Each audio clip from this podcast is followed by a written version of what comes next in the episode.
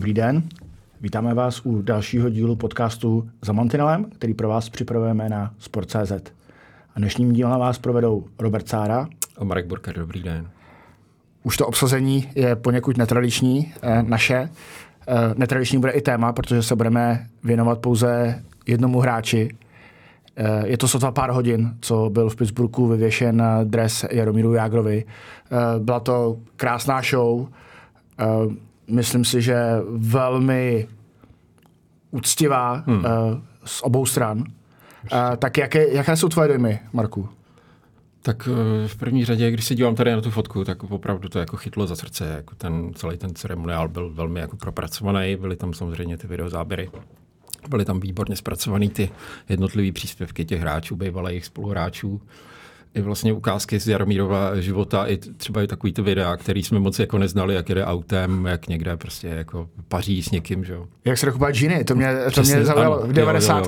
Bundička prostě... trošku byla volná tady, jako, jo. To, si, to, jsem si, to... to, jsem si zrovna říkal, ale taková efektní barvička, to byla opravdu 90 to byla jako... Doporučujeme eh, všem posluchačům i divákům, že eh, ta videa najdou na uh, jinak sociálních sítích hmm. uh, Pittsburgh Penguins a samozřejmě i v našem spravodajství, kam, kam jsme zařadili a jsou to skutečně jako unikátní videa, jak je Jaromír Jágr s tou, s tou dřívou objevuje Ameriku, protože to musel hmm. být kulturní šok eh, v těch devadesátkách a a přesně tak, eh, najednou byly džiny. Eh, v 89. je asi, nevím jestli Jaromír, ale jo, kupovali jo, se někde v průjezdu u, u Vexláků za body hmm, a, hmm. a tadyhle najednou byli dostání. Tady... Ale to jsem tě přerušil. Tak ne, ne, tak já už jsem chtěl jenom překročit vlastně k tomu samotnému projevu, který jako byl až bych řekl, skoro, skoro jako neskutečně jako vyvážený. Jo. On to tam jako vlastně podělil se o svoje nějaké zážitky, byly tam vtipy, byly tam prostě osobní vzkazy jednotlivým spoluhráčům, ale zároveň tam byly takový určitý přesahy, vzkazy rodině, mamince, která samozřejmě to prožívala velice.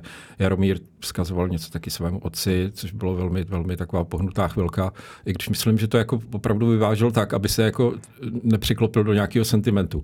A tam na ty slzy u něj nedošlo, viděli jsme potom ale Jirku Šlegra, jako, že u něj na ty slzy došlo který byl velmi dojatý. Jako, velmi se mi ten ceremoniál líbil a možná ho budeme ještě srovnávat s těma předchozíma, který měli čeští hráči, mm. ale tenhle podle mě je opravdu top já bych zůstal u toho projevu, tak eh, mně přišlo, že, že to byl typický Jaromír Jágr, že kdo ho známe eh, z rozhovoru s ním, tak eh, tam se vždycky mísí nějaký humor hmm. a nějaké vážné věci, mnohdy až jako filozofické, tady samozřejmě na tu filozofii nebo na nějakou hloubku nebyl prostor a ani by se to možná nehodilo, ale nicméně velmi to vyvážil toho poděkování hmm když se budeme bavit o spoluhráčích, tak samozřejmě Mario Lemieux tam eh, se vyznal k tomu, že vždycky bylo jeho přání uh, si s ním zahrát. Uh, pak uh, samozřejmě poděkování Ronu Francisovi, jeho hmm. dvornímu centrovi, který, s kterým vlastně strávil v Pittsburghu nejvíc času v lajně, i Paulu Kofimu, který hmm. ho naučil hmm. té tréninkové píly hmm. a, a tak dále. možná vypíš jenom jednoho člověka, který byl teda u pultíku, ale který možná byl trošku jako v pozadí a to byl Craig Patrick, hmm. že, který byl generálním manažerem a později ještě chvíli taky trenérem Pittsburghu. A tomu, tomu by asi ten Pittsburgh měl líbat ruce za to, že on vlastně draftoval Jaromíra Jágra a že prostě ho tak jako přemluvil k tomu, aby on i chtěl do toho Pittsburghu, chtěl za něj hrát. Hmm. Věděl, že tam má toho Mária a věděl, že vedle něj bude růst. Myslím, že k tomu klíčovému draftu, nebo vůbec jak se eh, Jaromír Jágr stal tučňákem, se dostaneme.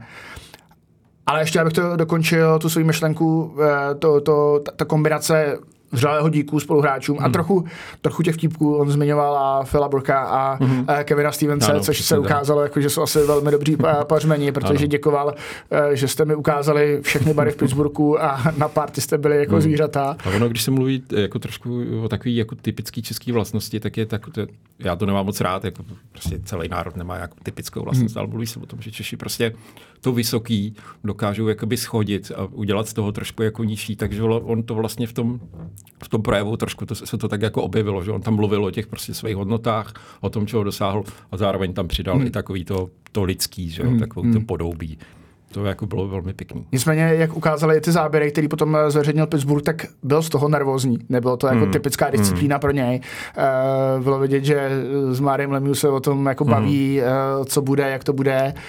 Uh, ona to není jako lehká situace. Na, nastoupí člověk před 20 tisíci lidmi a mluví, samozřejmě, on už mluví jako brilantní angličtinou, není to mm. ta angličtina, uh, na kterou vzpomínal, nebo která byla i v tom příspěvku, když uh, do, do Pittsburghu přišel ale je to přece jenom jako něco výjimečného. Mluvíš jako v cizím jazyce hmm, uh, hmm. před velkým publikem a, a přesto to mělo jako uh, tu sílu. Hmm. Uh, nehledě na to, že oni vlastně museli 15 minut jako čekat, než se k tomu dostal, protože Jasně. tam byly asi tři ty pětiminutový že vlastně tam nebyl, to, to, nebyl, to nebyly záběry na člověka, který se raduje z toho, že má to, ale bylo to záběry opravdu na nervózního chlapíka, který jako neví, co bude následovat. Jako a myslím, že i on to sám přiznával, hmm. že vlastně uh, děkuje tomu, že, že tam mohla s ním být uh, máma. Hmm. Mama Jágr, jak, jak, jaký, jaký přezdívali uh, v, v té době, uh, která vlastně pro, pro kterou ten Pittsburgh je taky jako druhým domovem, hmm. protože v roce vlastně 92 se, se tam přestěhovala, žila tam 10 let s ním. Hmm.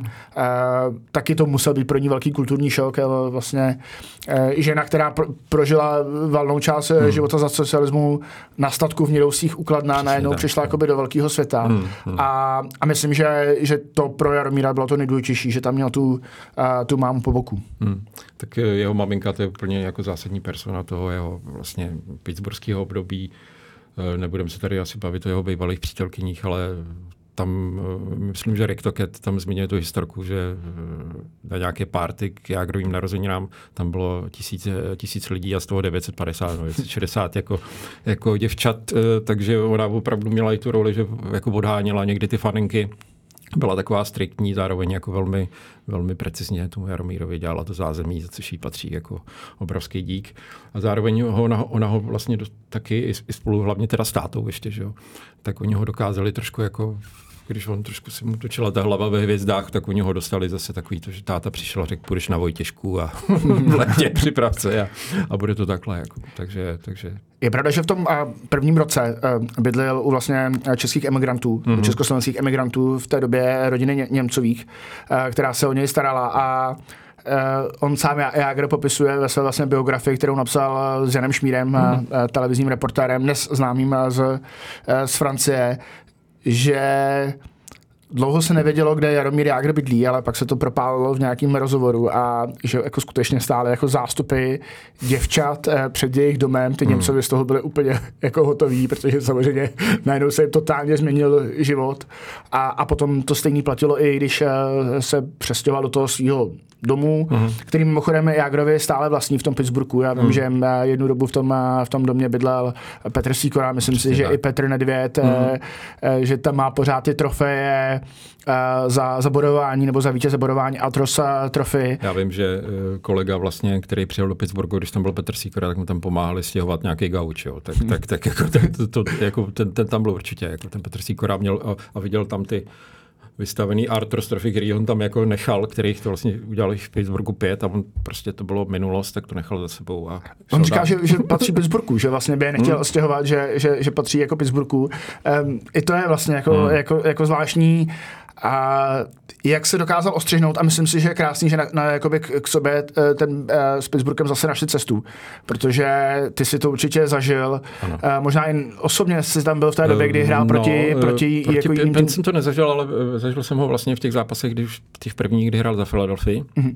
A tam byly kolem toho jako velký, velký vlastně takový vášně že uh, Pittsburghští fanoušci mu nemohli přijít na jméno, tam si pamatuju první zápas Pittsburghu, Philadelphia vyhrála 5-1, to bylo někdy kolem Vánoc a Jaromír dával pátý gol, tak jako tak dlouze zasalutoval a teďka si viděl, jak za tím plexisklem taková korpulentní faninka není udělá jako vystrčí jako prostředníček, jo, tak jsem si říkal, tam, tam je to jako tam je to hodně jako pošramocený ty vztahy, protože když si vím, že vlastně Philadelphia největší rival, předtím už hrál za Washington Rangers, takový jako ty východní konference, taky se s nima ten Pittsburgh potkával.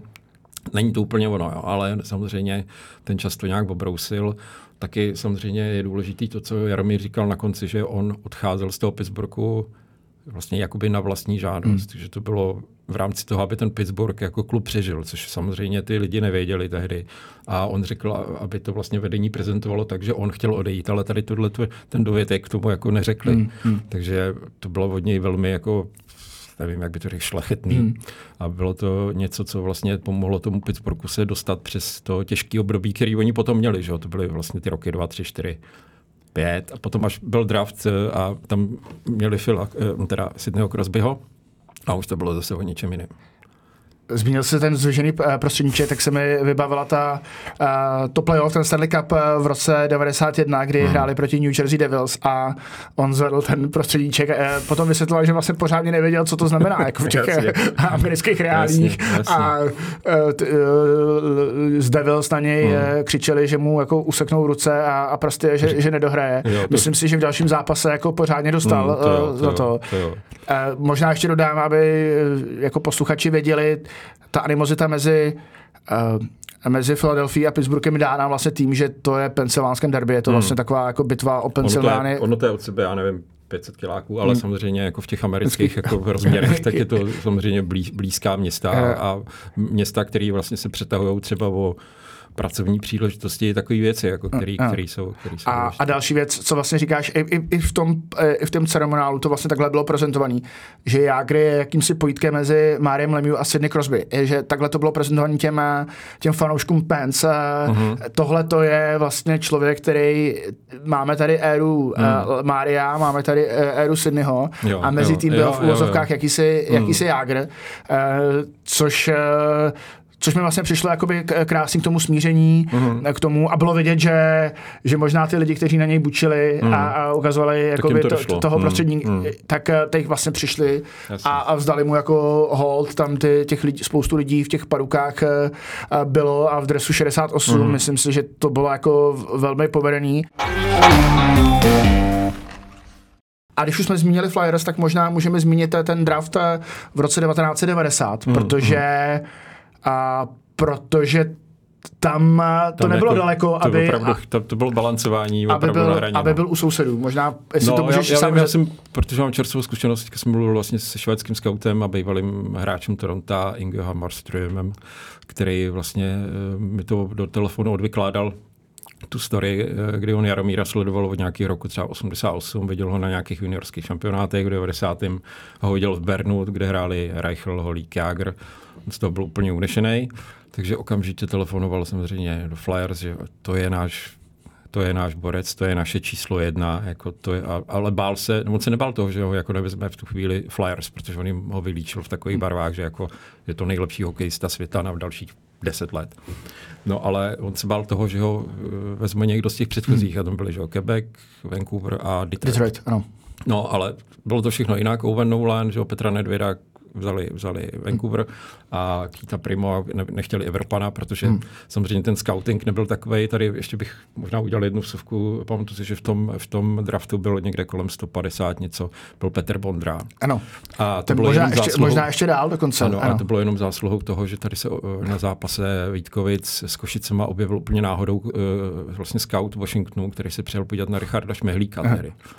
A pak viděl Bondru přebukoval si letadlo, odletěl nebo odjel s nima do Košic, tam ho viděl, no a pak už to šlo ráz na ráz. Ale taky samozřejmě vidíš, jako hráč, který má takový parametry, tak je to podle mě hráč, který mu by Capitals měli vyvěsit číslo. Hmm tak prostě bylo až ze 157. místa. No ale ten Jaromír, abych se k tomu vrátil, tak byl teda, e, měl být číslo 4, to si strašně přál ten Hammarström, ale prostě oni si usmysleli, že Mike Ritchie je příští Bobby Clark. Hmm a ty zámořský skauti, no, to je nějaký Čech, ten sem nepůjde, půjde na vojnu, uvidíme, jako, jak to bude dál. Takže se mu to nepodařilo a byl z toho fakt jako špatný. On se říká, já mi tam píšu, že brečel, on mi říkal, no, byl jsem z toho hodně jako špatný, hodně, jako, hodně. A nesl to jako velmi těžce. I, i, i, i vlastně vzhledem k tomu, co se potom dělo u Flyers v dalších letech, že oni draftovali mm. už na jeho přímluvu pak Petra Forsberga, pak ho vyměnili v tom šíleném tradu s Lindrosem a už se ten, tady ty dějiny se odvíjely úplně jinak. Hmm.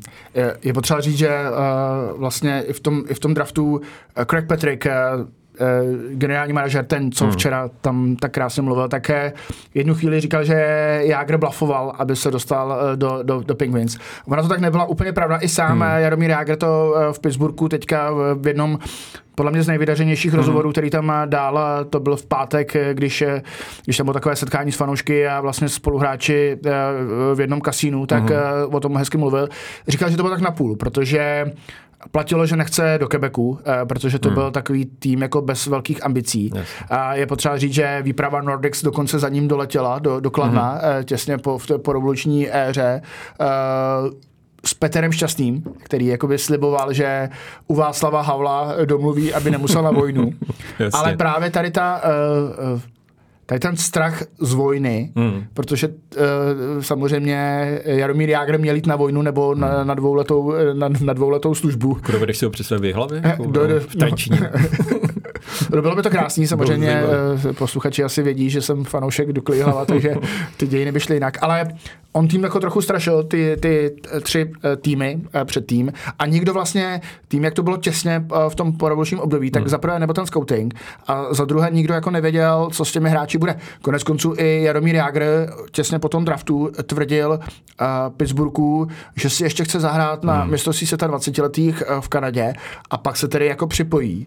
Uh, taková jako byla téměř domluva, hmm. než mu Craig Patrick řekl ne, ty buď přejedeš hned, naučíš se tady anglicky, aby si zapadl do týmu, yes. a jinak jako tě ten tým nemusí přijmout. A to se asi ukázalo jako velmi, uh, velmi klíčový a zlomový, hmm. protože uh, 18-letý kluk přijel do Pittsburghu, vyfasoval učitele angličtiny, denně chodil 8 hodin uh, do školy, uh, on to teda hmm. popisuje, že to nenáviděl a že, že nakonec asi po pěti týdnech hmm. už řekl, že na to kašle, že tam nepůjde a místo toho se začal pouštět ženatý se závazky. Hmm. Jak jsme viděli ve včerejší řeči, asi to stačilo. Ale, ta já, já vím, že Patrik Ilya si takhle učil z nějakých talk show, jako jo, takže vlastně oni vlastně ta televize a takový to, ne, ty lidi se smějou, proč rychle si najít, proč se ty lidi smějou a tak, tak je to, je to uvede líp než nějaký fráze eh, a prostě skloňování a časování. Hmm.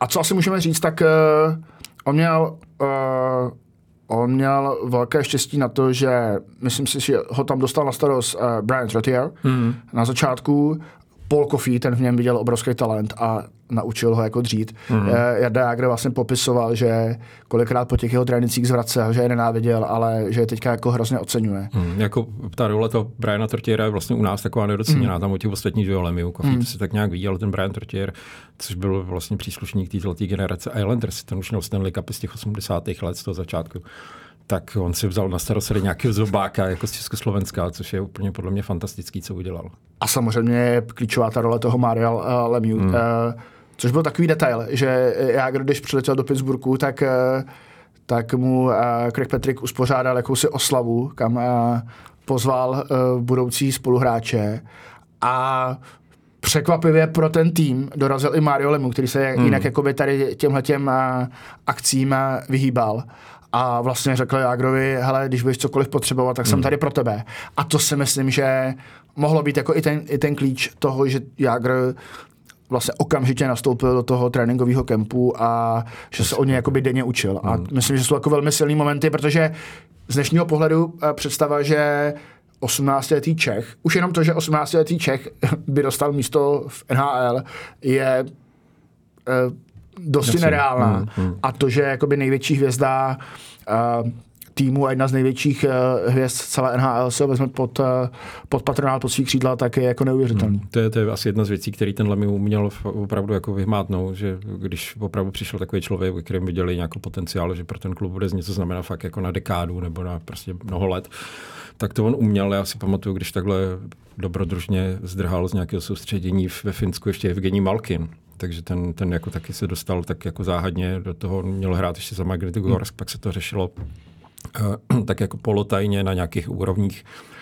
Ale ten Mario Lemiu, když tam přiletěl Malkin, tak uspořádali večeři a najednou tam objevil Mario a tak ten mal, pro toho Malkina to bylo takový pozbuzení, že viděl, že jako prostě oni za ním stojí, že se ho nevzdají. Takže jako tohle, tohle udělali v případě Jagra a myslím, že mu za to patří jako nehynoucí sláva. Je pravda, že je tam dost jako podobný a podobný příběh eh, Malkin a hmm. Jágr, že u, u toho Malkina jako cítím v té angličtině pořád, jo, že tam, jo, jsou, jako... že, že tam je, jsou tam jako uh, jisté rezervy, ale, ale taky uh, přijel tam tehdy a ne, neuměl nic, ale vlastně hmm. uh, zapadl vedle toho hmm. Crosbyho a je to taková jako dvojice, jako téměř jak Lemieux Jager o, Jasně, o 20 ano, let později. Jako, a je to vlastně další rep na vyvěšení dresu. Takže... A Karaděna, člověk jakoby z východní hmm, Evropy, hmm, který, který Tenhle vlastně, příběh tam je, jo, to je no. pravda, to je pravda.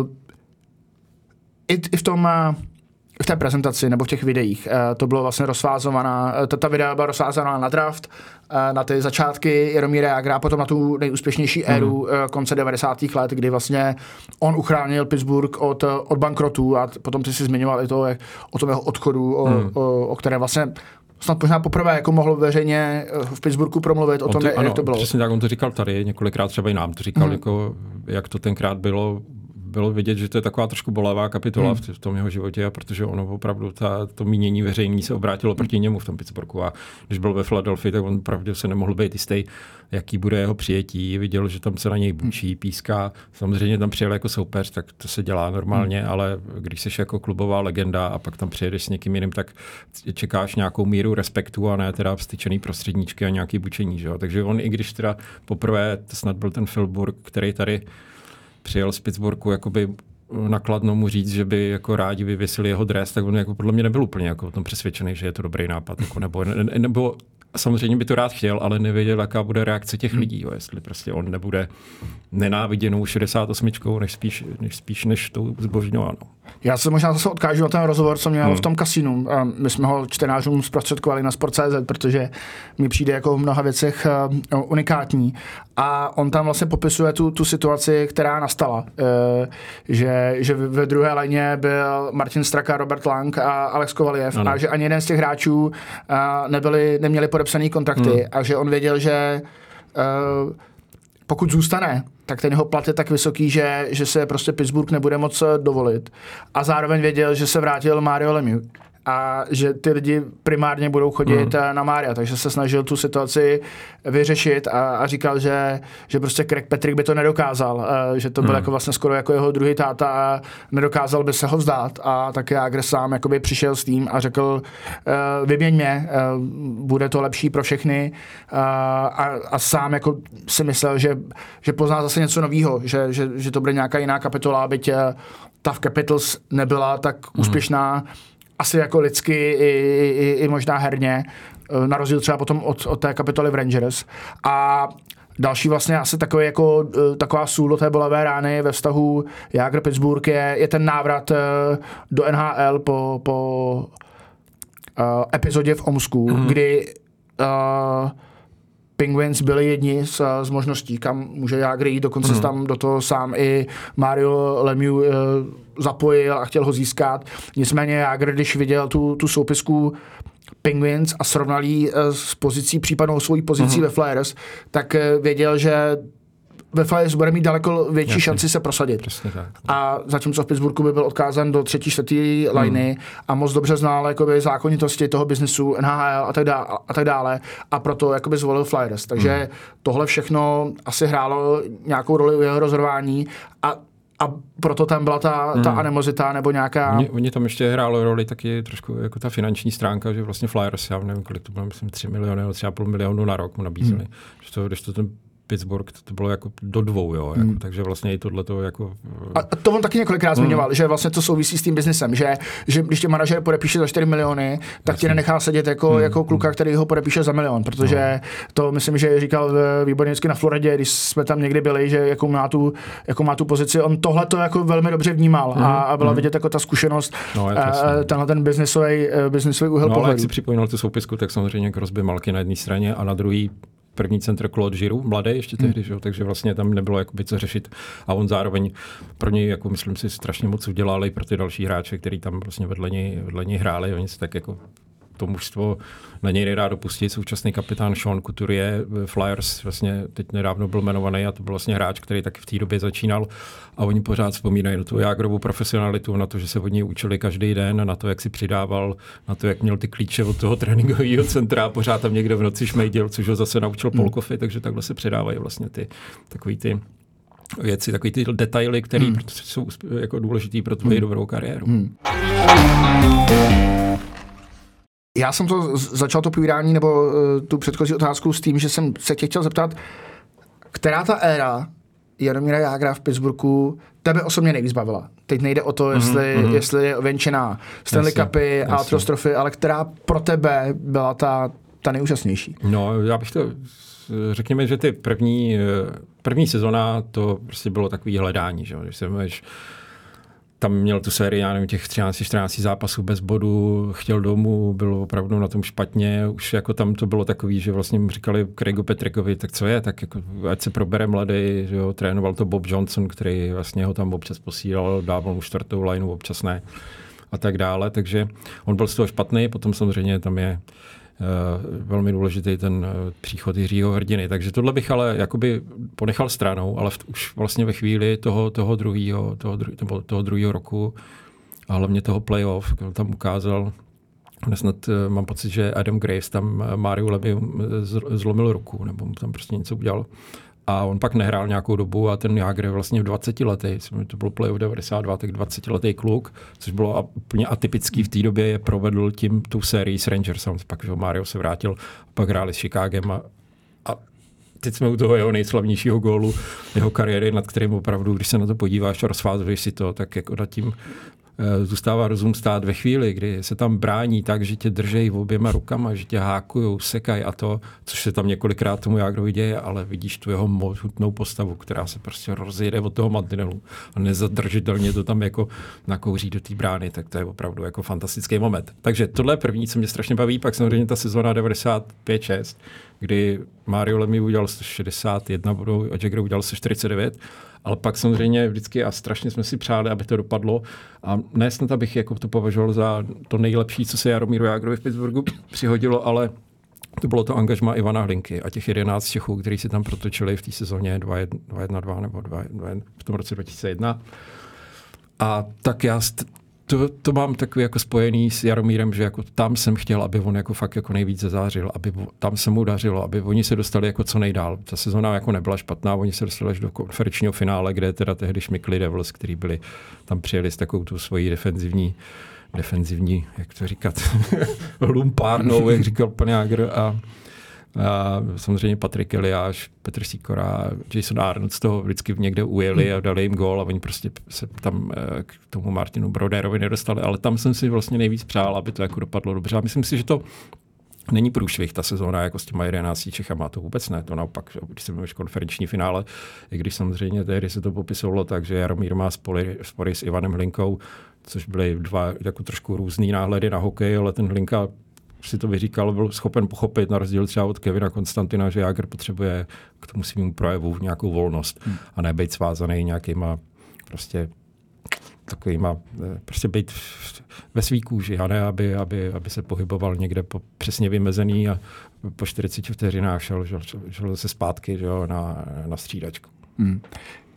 Já možná tady tohoto vzpomínání jako, uh, budu teďka osobní, protože hmm. samozřejmě Eh, jsem ročník 80, takže s Jaromírem Jágre jsem jakoby vyrůstal a dospíval v tom, v tom období jako Pittsburghu, protože uh, první Stanley Cup uh, to mi bylo 11 let a pak samozřejmě ta éra, uh, když končil Pittsburghu, mm. tak mi bylo 21 a to je vlastně jako je to jenom 10 let v úvozovkách, ale vlastně z 11 letého kluka jako vyrosteš ve vysokoškoláka, takže to je samozřejmě velká proměna životní. A vzpomínám si právě na, na ta finále Stanley Cupu, na stanici OK3, mm-hmm. kdy jsme, kdy jsme lovili eh, anténou a viděli zrnění a tam se někde pohybovali duchové a, a Robert Záruba s Petrem Vichmerem to tehdy eh, komentovali, protože to vlastně byl, to byl takový jakoby třetí kanál československé mm. televize tehdy možná starší generace se vybaví, že tam byl jeden z prvních erotických pořadů, který běžel v historii České Tutti Frutti se to jmenovalo. to jenom trochu, trochu odbočíme, takže to je samozřejmě uh, vzpomínka tohleto, jak jsme v roce stávali, uh, nikoliv abychom uh, sledovali po tady Tutti Frutti, ale abychom viděli, jak hraje, jak, jak hraje, jak hraje finále a drželi anténu, aby hmm, tam něco, hmm. něco bylo k vidění. Pak vlastně následovala ta éra teletextu, kdy jsme, kdy hmm. jsme spěchali, já myslím, že to byla stránka 241, 243, hmm uh, snad se nepletu. A, a jak to nebylo žlutý, tak jsme to, byli zklamaní. Jak to nebylo žlutý, tak to bylo, jak jsme byli zklamaný, ale když hrál Pittsburgh, jak to bylo jo, to bylo. žlutý, obzvlášť ano, potom, uh, potom v tom období, co ty si vzpomínal. Uh, I to bylo krásné. Já myslím si, že uh, pro mnohý je vlastně uh, Jágrův příběh, nebo to, co dokázal v Pittsburghu, je jakýmsi jako, jako vlastně českým Honzou, který vyrazil do světa, takým jako hmm. jako beztělesením hmm. toho, té pohádky, protože měl obrovské štěstí samozřejmě v tom, že padla opon, uh, železná opona přesně ve chvíli, kdy mu bylo 18 a on mohl jakoby svobodně do, do Ameriky odejít a zažít tam něco a teď tam přišel ten kluk z Nidous, mm. který, který chtěl džísku jako v první jo, řadě, evidentně. dlouhý okny, což bylo jakoby mm. jeho poznávací uh, znamení, které mimochodem uhájil v tom uh, nováčkovském ročníku, musel se z toho vykoupit. Jasně, jasně. Uh, velmi jako velmi asi... Hmm, bylo to drahý. Bylo to drahý, tak, draze. A, ale prostě bylo to splnění nějakého jako, uh, jako snů a hmm. americký sen. To byl prostě, to byl typické jakoby americký, jo. jako splnění amerického snů, to, to jak to mohl jako, jakoby Čech vnímat. Hmm. Já si teda ještě pamatuju jednu, jednu jak když přijel, když přijel, uh, už nevím, po nějaký sezóně a uh, už jako byl v té angličtině jako zběhlejší a už jak jel, jel prostě tu angličtinu jenom celý rok, tak přijel do Česka a teď měl ty větné vazby a vlastně si tu angličtinu překládal do té češtiny, jako ty chceš být všude a ty nejsi nikde. jo, a na konci dne musíme udělat tohle a tohle. Jo. Takže to on tam jako měl, ale když si vemeš, jak on, on prostě cool chlapík z Pittsburghu se přesunul na tři měsíce domů a tady prostě úplně tady všichni před ním padli jako na zadek. Jako a prostě t- měl takovou auru, kterou jako málo který hokejista působící jako v NHL náš měl a myslím si, že to až teďka s Davidem Pastrňákem, který opravdu je takový, má v sobě něco takového toho klukovského, takového jako trošku lážo, plážo, trošku jako moc to neřešit a tohle je přesně takový, tam bych věděl to jako rovnítko mezi, mezi Jágrem a Pastrňákem, tohle, tohle jako je ve bobu, jo. Když si to máš, že prostě kam přijde, tak to prostě se to tam rozsvítí. Když jsi to viděl na mistrovství světa, i když teda, když Jágr přijel na mistrovství světa 94, tak tam se nic nerozsvítilo, ale uh, když potom už byl vlastně hráčem který je pro nás důležitý, třeba 2.10, že jo, který, který je vlastně 2.5, takže on, on dokázal tu kabinu jako strhnout, což ten pasta jako dokáže taky. Já myslím, že to je jako to, co mají opravdu jako, jako blízký. To, když jsi o tom začal mluvit, tak mě samozřejmě naskočila ta, ta reklama na tu žvejkačku. Když mám hlad, vezmu si větší kousek. Když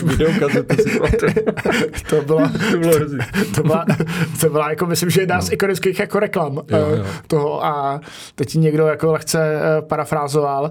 Jakub Lauko, Jakub ano, ano, ano, ano, ano. A vybavím se samozřejmě i Jagersbar na, eh, na Václaváku. Jasně, to, to taky jasně. vlastně hmm. bylo něco legendárního. My máme, a já, já tam do toho těla toho článku jí dám eh, legendární fotku, jak tam je Petr Nedvěd eh, s Vejnem Greckým hmm, v tom hmm, baru. Hmm. On nedávno byl Petr Nedvěd u nás v pořadu příklad, kdy na to vzpomínal, na to jo, setkání jo, s, Vejnem, s Vejnem Greckým, který tady byl proto, aby loboval za, za olympiádu ve Vancouveru. 20, myslím, myslím no. si, že, že ano, to tak je. No. A že se o tom rozhodoval festivalu v Praze, takže on, on vzal, eh, Petr Nedvěd vzal Vejna a jeho manželku a šli eh, do Jagers baru, ale říkali, že tam dali jedno pivo a museli utíct pryč, protože tam bylo tolik fanoušků mm, a že pak mm. šli a samozřejmě na nějakou, nějakou restauraci s výhledem na, na hračery a, a jo, tak. Jo. Ale i tohle jako potřeba vnímat, možná Jager tým to bylo něco vlastně mm. um, neskutečného, kdy, kdy, kdy, kdy Marian Jelínek asi dal dohromady mm. uh, ty kluky se aby trádovali pospolu a tím se jako zlepšovali a tím, jak jsme měli vlastně unikátní jako uh, hráče v zámoří, vlastně tu zlatou generaci a tu nagánskou partu, tak, eh, tak to byly přípraváky, ale, ale to, jsou, to jsou hráči, kteří dneska i v, po po 50, když hrajou exibice, tak vlastně vyprodávají stadiony.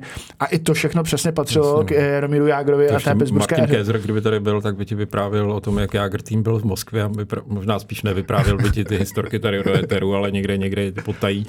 To byly jako velký takový opravdu bohatýrský akce, jako to to se nedá vlastně ve hře sociálních sítí zopakovat, protože hmm. to, to nejde. To o tom mluvil Robert Lang, který samozřejmě byl taky s Jardou že v Pittsburghu který říkal, že prostě těm klukům dnešním že prostě nezávidí. Možná, že jako jsou rychlejší, silnější, obratnější, ale že prostě když někam po zápase nemůžeš si zajít a dát si pivo bez toho, aby tě někdo nenafotil někde, no tak to je prostě průšvih. Jako, nebo pro tady tu generaci to byl mm. průšvih. Dneska ty mladí, že jo, už tolik jako si ne, nevěnují té zábavě, takže je to trošku jinak, ale v té době to samozřejmě to patřilo k tomu koloritu, hmm. když to ten Jarda zmínil vlastně i toho Kevina Stevense, že to bylo fakt jako party killer, tak jako je to tam. No. Na druhou stranu eh, je potřeba říct, že eh, díky sociálním sítím a to, tomu, jak to Jednak eh, Pittsburgh Penguins na svých jakoby, sociálních účtech pojal tu akci. A i samotný Jaromír Jágr, protože on tam měl vlastně svého kamaráda, mm. režiséra, scenáristu Petra Vetrovského, který evidentně o něm natáčí asi dokument. Mm. O tom je to vlastně dokumentarista, který teď komu půjde do kin příběh Gabriely mm. Soukalové. Uh, už předtím měl o Atilu Végovi a Janu Kolerovi, takže mm. velmi jako osobitě zprostředkovával, co se tam děje a i ten Pittsburgh byl na to připravený, takže uh, na jednu stranu samozřejmě sociální sítě uh, berou člověku jakýsi soukromí nebo mm. to, aby se mohl jako chovat tak, jak se neočekává, ale zároveň vlastně tohle byl jako velmi dobrý Jasně, no, vhled tak, tam, do, ty do sociální toho. sítě ti připraví takovou kontrolovanou verzi mm. toho příběhu trošku, jako jo, a když tam potom tak, to jako musíš lovit nějaký ty historky, když se chceš dozvědět třeba i něco dalšího. Ale tady ta, je, samozřejmě je to moc hezký, eh, týmy NHL, kluby NHL to umějí udělat úplně fantasticky, ale ještě mě zaujala teda jedna věc, jak se posouvá vlastně jak se posouvala délka těch jednotlivých, jednotlivých eh, ceremoniálů u těch našich hokejistů. Já si pamatuju, že když Dominik Hašek, to byl nějak do 15-16, mu tam eh, vlastně eh, v Buffalo vyzvedávali dres číslem 39. To bylo za 10 minut hotový. Jo. On tam projeli že jo, ty legendy klubový, měli tam nějak tu plachtu. Přišel Dominik Hašek, něco tam řekl, nějakou krát, krátkej, ten zamával, jelo to, jdeme domů, jo. A pak teda Milan Hejduk, to už bylo třeba půlhodinový ceremoniál, přišli pro Peter Forsberg, Joe Sekik, mm. projevy, rodina, tam měl že, ty kluky, Davida a Marka, myslím, že se jmenují. Mm. A potom teda úplně jako vlastně extrém byl ten Patrik Eliáš, to byl ceremoniál, který trval hodinu a půl. Mm. Mm. A to už jako bylo podle mě trošku jako, už jako trochu moc, jo. ale samozřejmě Patrik si to nesmírně užíval, jako ty lidi byli taky spokojení, hmm. ale myslím, že právě ten Jaromír, i, i, i když si viděl že jo, za tím mantinelem, jak tam stojí ty, ty ostatní týmy, tak on hmm. i k respektu k těm hráčům, protože vlastně ty hráči se potřebovali připravit na zápas, který začínal za tři čtvrtě hodiny, za hodinu, tak k respektu k tomu, tak on prostě to pojal, takže to mělo tak akorát, jako ten, tu časovou, ten časový rámec. A myslím si, že to jako fakt jako mezi těma českýma, českýma hmm. vyvěšování, nebo mezi těma vyvěšováním adresů pro český hráče to jako se zařadil na první místo no, v tomhle tom. Ty jsi už to zmínil, uh, Jaromír Jágr vlastně tím českým hokejistou, kterým se táto pocty dostalo, zmínil si uh, ta jména Dominik Hašek, uh, Milan Hejduk a Patrik Eliáš a zároveň Jaromír Jágr je teprve třetím uh, hráčem v historii Penguins, hmm. i mu se této pocty dočkalo, dostalo. Uh, není překvapením, že je tam samozřejmě dres Maria a, a Lemieux, ale je tam i dres ještě modrobílý, uh, dres uh, s jmenovkou Brière, Michel, patří Michelu, Michelu Briérovi, hmm. uh, což byl velmi mladý hokejista, který v, v Pittsburghu odehrál jenom jedinou sezónu, ale stal se jakousi první celebritou, tehdy v sezóně 69-70, ale krátce po té sezóně měl vážnou autonehodu, mm-hmm. to je teprve tři týdny, nebo tři týdny před svatbou, kterou měl mít. A pak dlouho ležel v komatu, mm. o tom jeho stavu se jako netušilo, jaký bude. Mm a vlastně z respektu k němu eh, tehdy jako si nikdo nedovolil dát na dres 21. 21. Hmm. Tom Briar potom po 11 měsících v tom komatu zemřel. A, ale vlastně ten následovalo to jako nepsané pravidlo, že nikdo si nebude brát tu 21 mm. a, a v roce 2001 Penguins skutečně jakoby i oficiálně vyřadili eh, tohleto číslo, což je takový velmi zajímavý mm. příběh, takový jako málo známý, protože ten, ten, ten kluk toho neodehrál mm. jako mnoho za, za Penguins, ale a jeho kariéru ukončila tragédie ještě u toho Mária, oni vlastně to sundávali. Jako ve chvíli, kdy on se, oni už ho vyvěsili, že jo, a na tři roky on tam vysel vlastně 66 a pak když se vrátil, tak to sundali. jako, tam, já, já jsem tady. Jako. Ale zase ještě jsme připomněl jednu věc, kterou jsem teď hnedka zase zapomněl, a tak můžeme pokračovat dál. No. Zároveň mě ale napadá, že jsme mluvili o těch devadesátkách, tak devadesátkám patří i uh, film, který se odehrával uh, vlastně v útrobách Civic Areny, to je to, toho slavného igla, kde Aha. tam vlastně Jaromír Jágr zažil tu největší slávu. Je potřeba hmm. říct, že teď už je to v jiné aréně, uh, nebo Civic Arena hmm. už nestojí. Je pravda, že když se podíváš od ty PPG Paints Areny, se podíváš takhle směrem, to, tak tam jsou ještě taková jako hromada sutin, jako, nebo taková takový sutiny, jako to fakt jako 200 metrů, nebo ano, kolik? Ano, to je vlastně, jako, vlastně tam, kde bylo, parko, tam, kde bylo parkoviště dřív, tak, tam, tak tam je teďka ta arena, a tam, no, kde byla ano, ta arena, tak je no. parkoviště, jenom se takhle prostřídalo. Já jsem měl možnost tam být v roce 2016, hmm, kdy jo, eh, v, v přípravě na, hmm. na světový pohár tam vlastně Češi hráli proti výběru Spojených států. Mám pocit, že to byla ta Severní Amerika do 23 ano. let, něco takového. Tady ten tým, ten tým. Pod, pod 23 tam byli ty mladí kuci. A a hráli jsme v Pittsburghu, což byl takový jako vlastně... Vyhrálo se. ano. A pamatuju si vlastně na to, jak, že jsme bydleli taky nad, nad tou řekou u, u Trubách, tam, tam, kde bydlívával hmm. Petr Nedvěd, protože tam je krásný výhled jakoby na, na, na město, stékají si tam vlastně tři řeky. Uh, je to vlastně, je to typicky jako americký město, by to přešlo, hmm. ten, ten downtown, jak se, jak se v Americe říká, plný mrakodrapů a v okolí jako uh, menší, hmm. menší jako sídla. Hokej je tam jako velmi populární, samozřejmě na prvním místě asi americký fotbal, hmm. baseball, to samozřejmě tady ty, ty tradiční sporty, ale, ale patří to, patří to jako ke koloritu Pittsburghu hmm. ten, ten hokej a je vidět, že jako Jaromíra Jagra si tam jako nesmírně vážili, že včera uh, už tam jako Davy dorazili právě na tu, hmm. na tu akci, aby, aby viděli a všude jako, uh, když jsme viděli na sociálních sítích, šel kamkoliv, tak čekali jako fanoušci a chtěli jako si připomněl ještě ten film na, Náhlá smrt, Náhlá smrt se to jmenovalo, uh, Claude Van Tak tam byly takové ty scény že, z ledu, já nevím, to tam byl nějaký dvojník, nebo já nevím, jak to už to tam bylo. A mám pocit, že když to viděl právě Jágr, tak říká, já jsem přeci neměl v životě, to byl pořád, kdy dostával Pittsburgh góly, tak on tam byl pořád na ledě vždycky vody, ale jako 68, vždycky to byly záběry. Říká, jsem neměl nikdy tolik mínusů, jako co, mi to, co mi to udělali. Jako no. no. takže to, to, je, to je na tomto pěkný. A pak ještě, když jsme u těch filmů, my jsme bydleli takhle za takovým tunelem a já jsem pak, eh, jsem si dělal nějaký film s Tomem Cruisem, Jack Reacher, a tam je taková scéna, nějaký automobily ohničky v tunelu a říkám, že ten tunel nějaký povědomý, jak jsem si našel lokace, říkám, je tunel v Pittsburghu, kterým jako Tom Cruise a možná i někdy Jaromír Jágr proháněl káru, jako, takže to bylo zajímavé. No. Zároveň jakoby Pittsburgh eh, a Jaromír Jágr je něco, co asi nepůjde, on to sám řekl, to je můj druhý domov, to asi hmm. nepůjde nikdy jakoby odtrhnout. A i v jednom rozhovoru uh, říkal, když se zeptáte kohokoliv na Jaromíra Jágra, tak, tak vám řeknou jako jako Pittsburgh a, a v té Americe to no. asi tak platí. No, tak ono je to samozřejmě tím, tím časovým obdobím, někde už pak tak dlouho, vlastně to jsou tři roky nebo tři sezóny, Washington hmm. tři sezóny, Rangers a pak už to že bylo hmm. takový jako rozkouskovaný. Samozřejmě těch klubů potom v té svý, v té svý hráčské kariéře vlastně objel hodně, ale ten Pittsburgh je tak zásadní, to je ten prostě taková ta mohyla, která jako až jednou Jaromír Jágr bude mít nějaký svůj pomník, no tak tam musí být v dresu Pittsburghu. Jako. Mimochodem, co takhle socha Jaromíra Jagra, jako Mario Lemieux je před halou, před halou uh, v Pittsburghu. Já myslím, že jako Jager s tím svým hárem by se tam vyjímal taky dobře, jako to si myslím.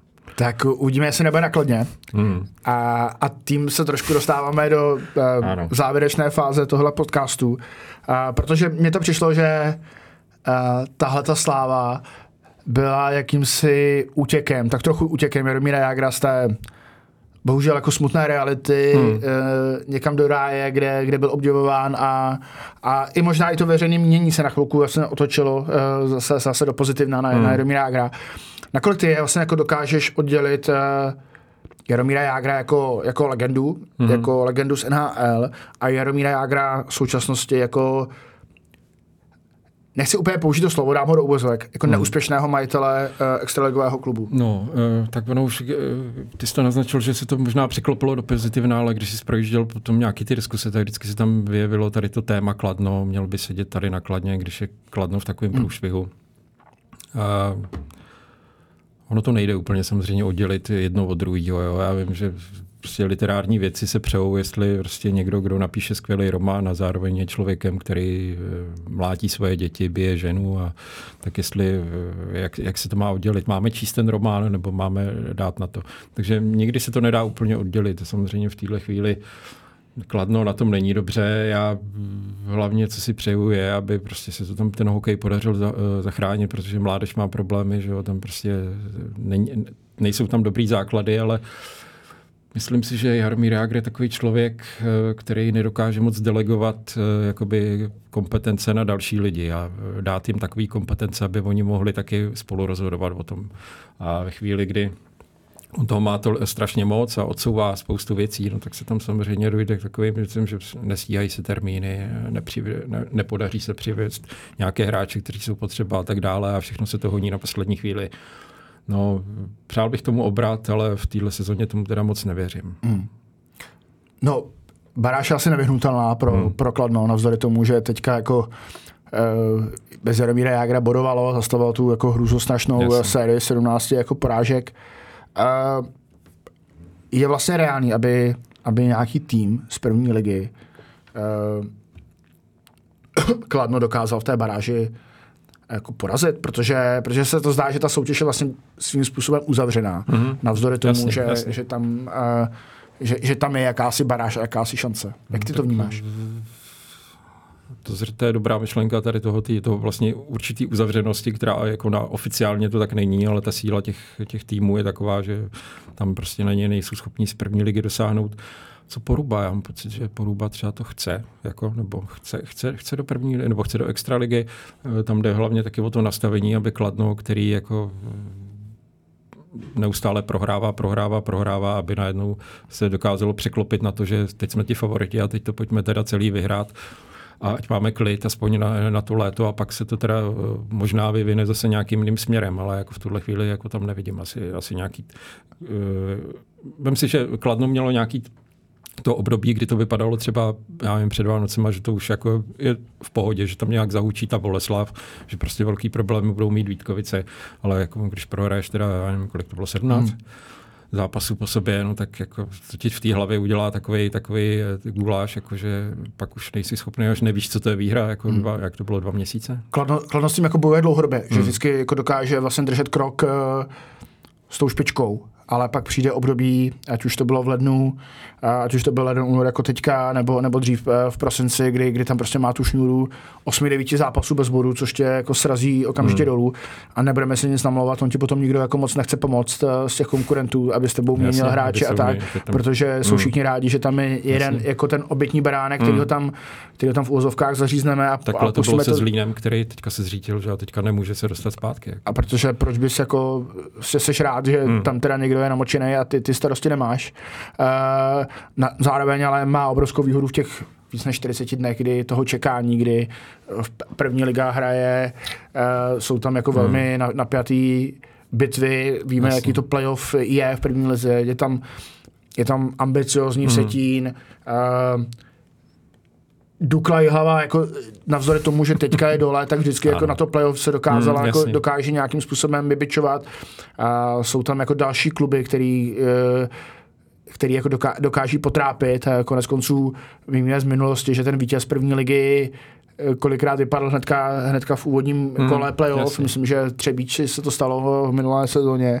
Takže tohle je asi jako velká výhoda. Uh, to je pravda, to. zase to, to připomínáš věc, kterou, jestliže teda nechceme uzavřenou soutěž nebo uzavřenou extraligu, tak tenhle itinerář, který hmm. je úplně jako zcestný, by měla jako naše generalita jako nějak řešit, protože hmm. abys tam měl víc než měsíční pauzu a potom jako šel odpočatý, natrénovaný, bez zranění na soupeře, který je zdecimovaný nějakýma třema, třema uh, sériema, že jo, v první lize, který opravdu nejsou lehký, je to, je to jiný hokej, že, než, než extralize, tak eh, to je úplně šílený. Uh, na Instagramovém účtu Jaromíra Jagra to zmiňoval už i Petr Větrovský, to, zmíněný dokumentarista. A ptal se tam Jaromíra Jagra, jestli se může nějakým způsobem jako v Penguins uh, inspirovat uh, ve vztahu uh, ke svému klubu. On to samozřejmě tak trošku zahrál do autu, protože uh, business uh, Penguins a, a rytířů je úplně jiný. Ten business model taky a to, kolik vlastně dokáže klub vydělat jenom na jednom zápase, na tom, eh, kolik musel vydělat na, na celé té akci uh, s Jaromírem Jágrem, kolik mm. se prodalo dresů, triček, paruk a tak dále, tak Jde. ho samozřejmě dostává úplně do jiných čísel, mm. než jsou na tom uh, rytíři. Ale dokážeš si představit něčem, že by se mohl inspirovat? Je to ta delegace toho, o čem jsi měnil delegování těch úkolů? No, když si podíváš na to, jak eh, ti, ti vlastně GM a vlastně sportovní ředitel, a teď tam byl vlastně Kevin Eklin jako prezident, eh, co oni mají v té jurisdikci, o co se staré, jak, který eh, samozřejmě je to neporovnatelně větší klub, bavíme se o NHL, ale prostě tohle to je základ, který, na kterým by měl šéf klubu a jeho majitel prostě zapřemýšlet. Je to věc, která je úplně běžná jako ve všech klubech je to věc, kdy se třeba některé kompetence u někoho překrývají, ale to je prostě otázka nějaký dohody. Ale nejde to, aby to někdo hrnul tohle, tamto, pojď to hokejky hmm. tady a tohle. A hráč, který ten hodí se nám, nehodí, nemám peníze, máme, ale tohle přeci nemůže jako dělat hmm. majitel, jako všechno. To hmm. prostě musí delegovat na ty, na ty jednotlivé osoby, jako, a kterým to... důvěřuje. Já nevím, jestli a. Jaromír Jágr důvěřuje těm lidem, který tam má v tom klubu natolik, což je taky zvláštní, aby jako hmm. oni, mu, oni mu vlastně ten klub vedli. Tak, Asi by to mohlo být v nějakým týdenním reportu, že se Hmm. sej, sejdou v úterý v kanceláři a co jsi udělal, ty za úkol neudělal, proč jsi neudělal. Hmm. A vlastně mě nezajímá, jak k tomu dojdeš, Jasně. ale zajímá mě výsledek. Takhle, takhle by to asi, Tak by to mělo fungovat. asi by to takhle mělo fungovat. On, uh, myslíš si, že to je třeba jeho poslední sezona? Uh, Jágra- jako hráčská? Hmm. No, když jsem viděl nějaký ten zápas, tak samozřejmě on tím zadkem u toho mantinelu samozřejmě platný před bránou, ale vidíš tam, že ta rychlost je pryč a je vlastně v té extralize je jiná dynamika té hry a on tam už jako působí trošku jako takový, nechci říct jako někdo z jiné doby, hmm. ale eh, myslím si, že už jako vzhledem k tomu, co dokázal a jak se na něj má vzpomínat, takže myslím, že už jako se to chýlí ke konci, hmm. ta, ta jeho hráčská éra kterou beru fakt jako, jako třeba bavili jsme se ještě o tom, když Kladno, že jo, pamatuji si nějaký ten hat s těma Budějovicemi, Hmm. to bylo ještě, já nevím, před, já nevím, to tak sedm let, Hmm. šest, sedm let, nebo, Hmm. nebo tak nějak. Hmm. Vím, že to byl velký pátek. eh, Na že to velký pátek, takže to, to ještě dokázal fantastické věci, ale prostě když je ti 50 a dva, což teda mě taky čeká teďka za 14 dní, Hmm. tak Vy jste stejný ročník, že? my jsme stejný ročník, tak jako zá, závidím Jaromírovi jeho, jeho fízis, ale, jako, ale řekl bych, že už jako je taky čas jako Hmm. na to, aby zazvonil zvonec. No. Eh, on to vlastně i v, i v tom Pittsburghu krásně popisoval, že když se lidi ptají, proč ještě hraje, tak eh, že mu nerozumí, že on vlastně dělá věci, hmm. které miluje a hokej je ta věc, kterou, kterou miluje. Uh, já mám jako pocit, že uh, miluje tu hru, ale vlastně to vedení klubu nemiluje, že mu to tak jako spadlo uh, do ruky i o tom, jak mluví, jako je to, že taková jako povinnost vůči tátovi, že Hmm. cítí, cítí jakýsi odkaz, který tady jako musí dělat, protože Jasně. Táta ten klub jako dlouhý roky vedl, pak byl před krachem Jaromír Jágr ho Hmm, zachránil a jasně. že chce jako pečovat o ten odkaz. Hmm. Co, Ale což že- vlastně dokázal v Pittsburghu, zachránil klub před krachem, tak to udělal Ano. skladno, ale, Ale vlastně to práce, letech- kterou nemiluje a Hmm. s kterou se trápí. Uh, takhle to vnímám já. Uh, možná by nás eh, Jaromír Jágr uh, řekl, něco jiný, řekl něco jiného, ale že vlastně uh, co ty myslíš, jako může vlastně milovat, můžeš milovat tu funkcionářinu, to být jako GM, to, co byl Greg, Craig Patrick, který vlastně evidentně tým, Hmm. tým žil a budoval ten tým a, a, a jako dokázal složit tým jako vynikajících hráčů v těch 90. letech. Jsou, jsou prostě lidi, kteří tuhle tu práci jako milují tak, že podívej se Lula Moriello, což je dneska je mu 1,80 nebo kolik a ten je GM prostě Hmm. neustále jako v Islanders. Hmm. Předtím to dělal dlouhý roky v Devils. Předtím byl v Torontu a on prostě nemůže se od toho odstřihnout. To je prostě, a na, jede prostě jako v těch 50, tak jede v 1,80 David Poyle, ten byl strašně dlouho že, v Nashville GM jsou lidi, kteří tuhle práci milují, kteří ten milují kontakt s lidma, kteří eh, prostě jsou schopní řídit jako eh, velkou organizaci a nevím, jestli to musí být jako eh, ve většině případů jako bývalí hráči, jo, Hmm. a což jako vlastně nejsou tady ti David Poyle, nebo Lamoriello vlastně, že jo, a Poyle, ten hrál. Ale v případě Jaromíra Jágra, aby prostě najednou se převlíkl z dresu a najednou si oblíkl eh, sako, kravatu a teď si byl někdo jiný, nebo si začal fungovat na jiný bázi, no tak to přeci úplně není možný. To jako Hmm. neodstřihneš toho hráče neustále. Prostě někam přijdeš v pantoflích, když všichni tam na tebe čekají, ať přijdeš eh, v obleku. To, je- to není úplně jako ono. No. Já myslím, že tahle role mu úplně nesedí. Hmm. No tak my asi budeme přát eh, Jaromíru Jágrovi všechno dobré, Hmm. hmm. ať už eh, na poli hráči, na poli funkcionáři, ale i v tom samozřejmě eh, lidském životě. Eh, Děkujeme za pozornost. Eh, Samozřejmě Extraliga pokračuje dál. Příští týden už bude tradičně eh, podcast za mantinelem eh, se věnovat extralize a vůbec aktuálnímu hokejovému dění. A se speciálem o Jaromíru Jágrovi se loučí od mikrofonu Robert Sára. A Marek Borkert, děkuji. Thank you.